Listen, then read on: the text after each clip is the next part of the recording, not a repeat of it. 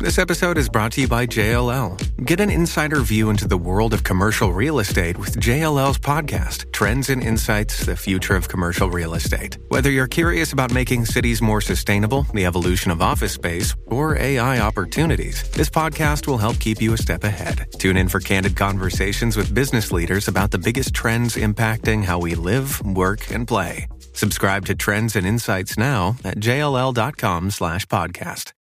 In this episode, we talk about the eighty twenty rule and how you can use it to see an almost instant increase in your productivity. Go ahead and check an item off your to-do list because you are now listening to Tiny Leaps, Big Changes.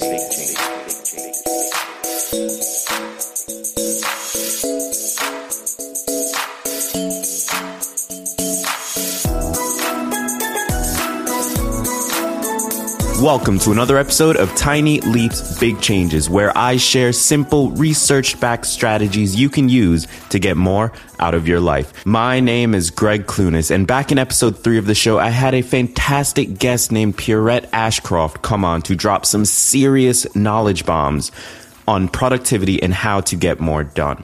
This episode has been extremely well received, so if you haven't listened to it yet, I highly recommend that you do.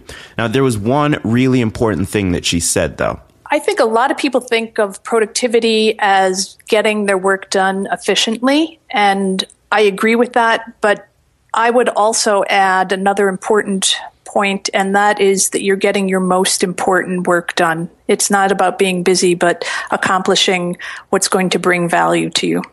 This statement stuck with me, and it got me asking another question that's just as important for being productive. How do we actually figure out what area to focus on? This is where the Pareto principle, otherwise known as the eighty twenty rule, becomes useful. Simply put, the eighty twenty principle is the observation that most things in life fall into an uneven distribution. When applied to productivity, it states that approximately eighty percent of your results will come from twenty percent of your efforts.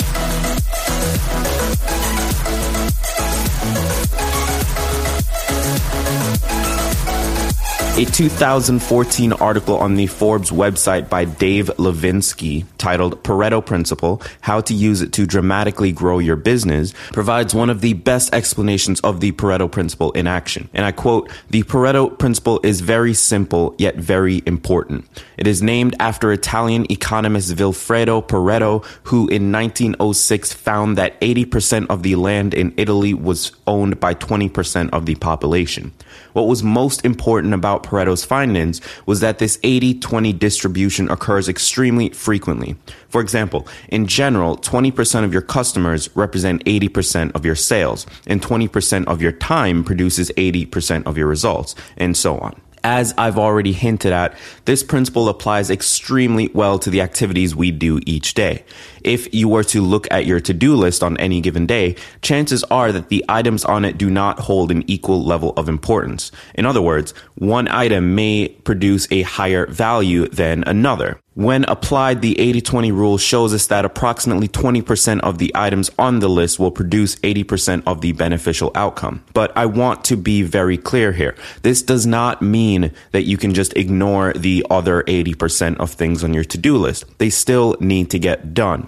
What the eighty twenty rule allows us to do, though, is figure out how to split up our time. If we know that twenty percent of our to-do list items will produce the highest value, then we can choose to give the majority of our time to those tasks in order to maximize the value that they offer. There are also a lot of situations where this rule can't be applied, but in regards to productivity and our to-do list, it is a fantastic way to identify what the most valuable tasks are and improve our productivity overall. So here is the challenge for this episode. Take a look at your to-do list for the day or even for the entire week, and you should try and go line by line and identify the potential outcome each task will have.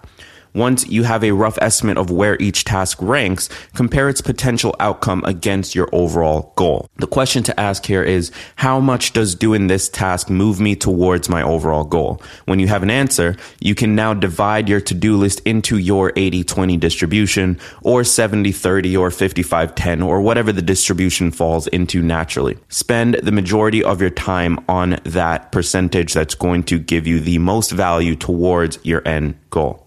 Today's book recommendation is The eighty twenty Principle by Richard Koch, The Secret to Achieving More with Less. This is a great book that breaks down how the eighty twenty principle can be applied to various areas of life, from entrepreneurship to productivity, et cetera, et cetera. And if you'd like to get a free audio version of this book, you can do so by going to tiny leaps book dot com and just sign up for Audible's free trial. You can cancel at any time and keep the free book. So honestly, what have you got to lose?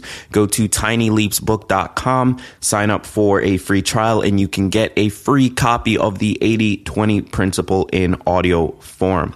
That is it for episode eleven. Thank you so much for listening. And if you like the show, the number one thing you could do to show your support is leave us a rating and review in iTunes. Here is a great review left by listener Don Hutchison. I've been an inveterate list maker for four years, but it wasn't until this illuminating episode about the power of list making that I fully understood the why behind my obsession with being so focused and organized. Greg's comments are well researched and documented, and he shares insights and observations that bring a seemingly dry topic to life. Well, thank you so much for taking the time to listen and write a review, Don. It means the world to me that you're enjoying the show. And if you'd like your review read on the show, then you've got to leave one. So head over to iTunes right now. And while you're doing it, you may as well subscribe to the show. Until the next episode, I've been Greg Clunas. And remember, all big changes come from the tiny leaps you take every day.